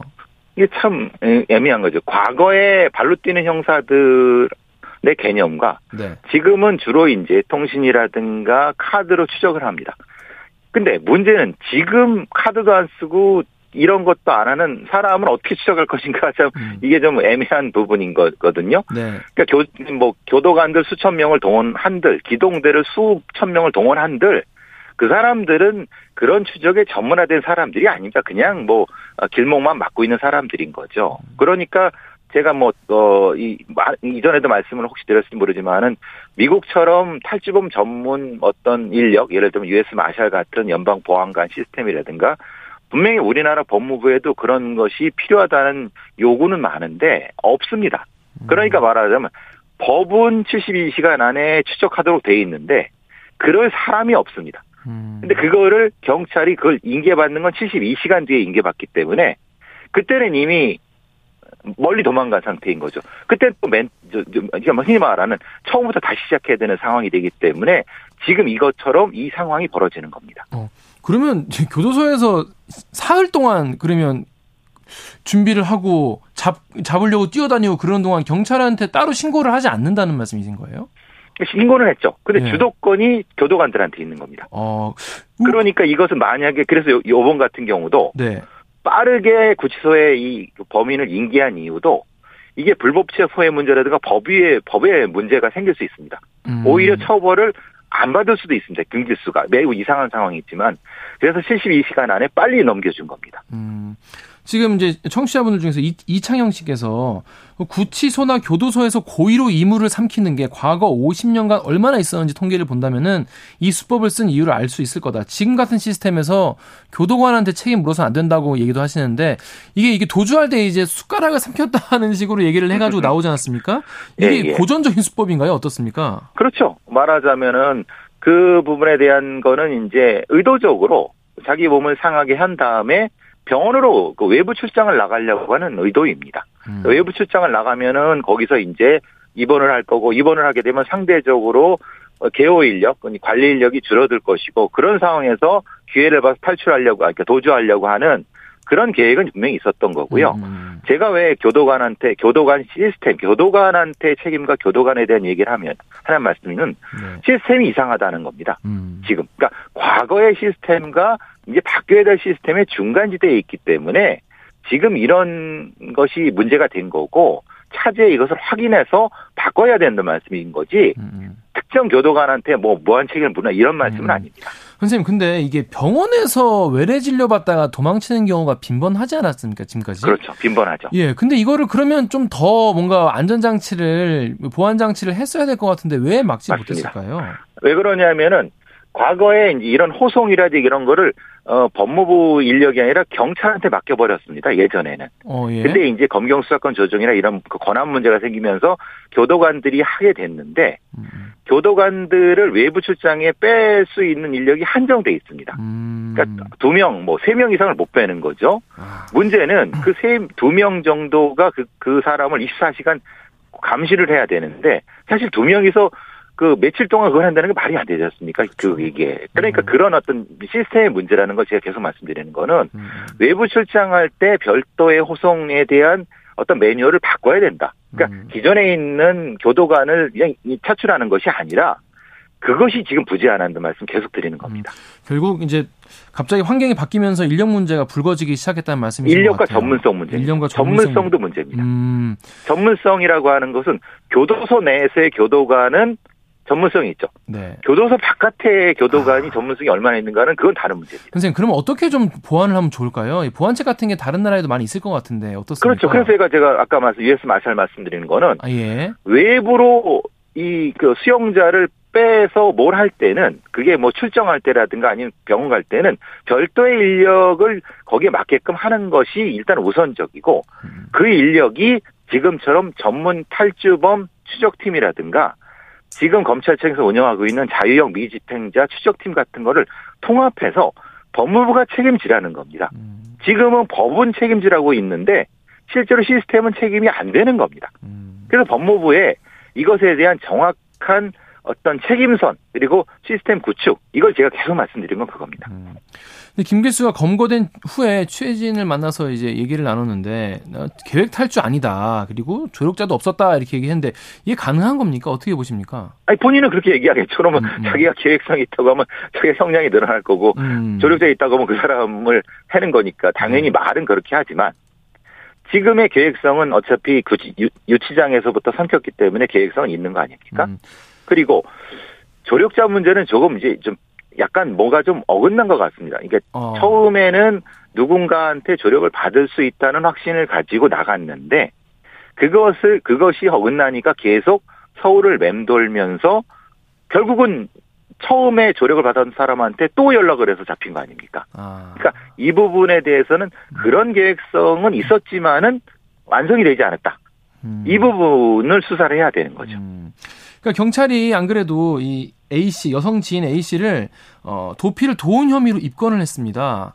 이 예. 그게 이제 선생님 말씀하신 대로 앞으로 좀 뭔가 좀 지속적으로 뭔가 어, 도피를 도울 예정이었는데 뭔가 어그러지면서 결국 이제 검거가 이어졌다고 보는 게 어, 그렇죠. 합리적일까요? 왜냐하면 아, 예. 처음에 입건이 되면서 이 사람도 자기가 처벌받을 것이 두려 두렵다고 하면은 그 뒤에 두 번째 이게 요번에 요번에 잡히게 될 때 경찰한테 협조를 했을 수 있는 거죠. 음. 그러니까 지금 통신 감청 영장을 받은 건 아닌 것 같고 아. 그 사람이 이전에 어, 범인 은닉죄, 도피죄의 책임을 두려워 갖고 오히려 그 김길수를 일종의 음. 고발하는 형태가 되게 되면은 음. 그 사람 같은 경우는 아무래도 자신의 죄책이 상계되지 않겠습니까? 음. 아마 지금 상황 그런 것 같습니다. 음, 그렇습니다.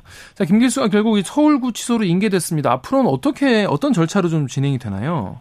어, 기존에 있는 특수강도죄에 대한 이제 저 기소 재판 절차가 진행이 되고 네. 추가해서 도주죄 부분에 대한 것도 추가해서 수사가 되고 아, 기소가 되겠습니다.